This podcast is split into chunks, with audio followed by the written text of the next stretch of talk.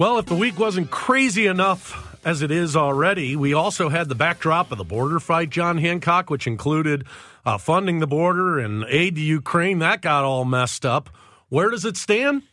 Let's find out. Well, Colonel Jeff McCausland joins us, CBS News military expert, and he's one of our favorite guests here on the Voice of St. Louis. Uh, Colonel McCausland, welcome aboard. The uh, the aid to Ukraine has been a political football uh, for the better part of six or more months at this point. So, before we get into the politics of all of that, what is the situation on the ground in Ukraine? I think I read that the Russian troops are making advances for the first time in quite some time. Is that accurate? Yeah, the Russians are apparently trying to conduct their own counteroffensive. Apparently around a town called Avdiivka near Donetsk, down the Donetsk province, try to secure that particular area, and also around Kharkiv, more in the north and eastern part of the country.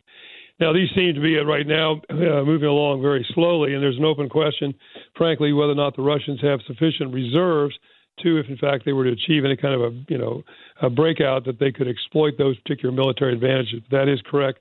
At the same time, the Russians are intensifying their missile strikes on uh, Ukraine. Ukraine, uh, Kiev, the capital of Ukraine, suffered perhaps one of the largest missile strikes this year, at least, uh, just a couple of days ago. And this underscores one of the growing problems in Ukraine, which is a shortage of ammunition. At one point in time, the Ukrainians were firing about 5,000 rounds of artillery a day. Now they're down to firing about 2,000 rounds a day, and that's a direct, a direct reflection of the inability of the United States Congress to resolve this question of military aid. And furthermore, uh, the missiles that are striking Ukrainian cities now are, are having more effect because the Ukrainians are running very, very short on air defense missiles to counteract that. And the Ukrainian ambassador in Washington have brought that up even this morning in trying to urge lawmakers to move forward on military aid to Ukraine.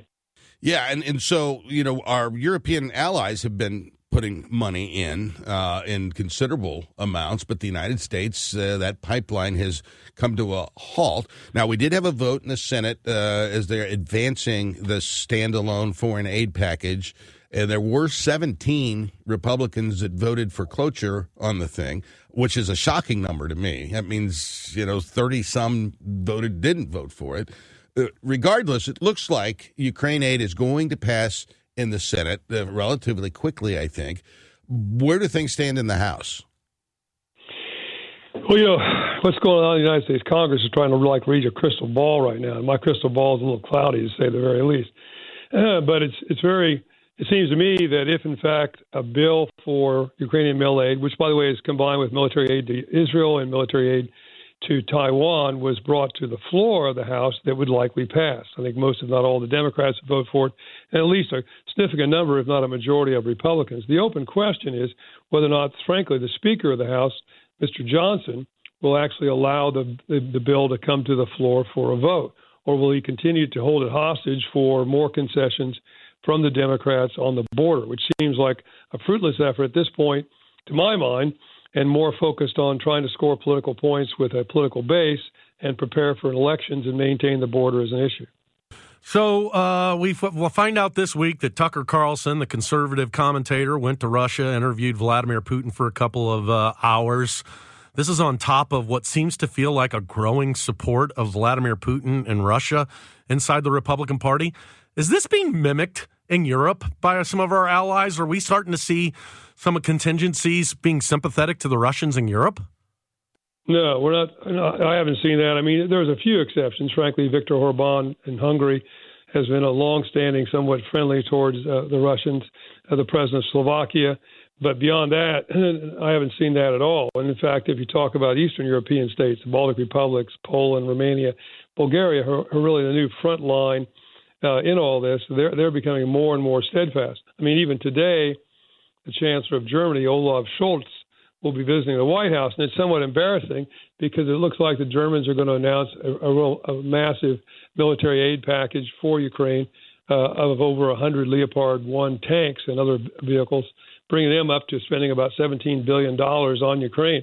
And you, as you said at the top, now if you base all the particular spending by the European Union to the United States, and that's about a rough equality based on the size of economies and size of population. Europeans now have provided more overall assistance to Ukraine, though a significant portion of their assistance has been economic and humanitarian aid. They don't have the industrial base we have to uh, you know match us in terms of being able to provide military hardware. Before we let you go, and time's uh, running short, sadly. Uh, there is this divide now in the Republican Party of folks that uh, basically want to focus and concentrate strictly on our borders. Uh, they don't want the United States involved. Why are we giving all of this money to all these other countries? You know, you've heard that rhetoric. It's populist rhetoric. Um, explain to our listeners why that approach to world affairs is fundamentally wrong and very dangerous.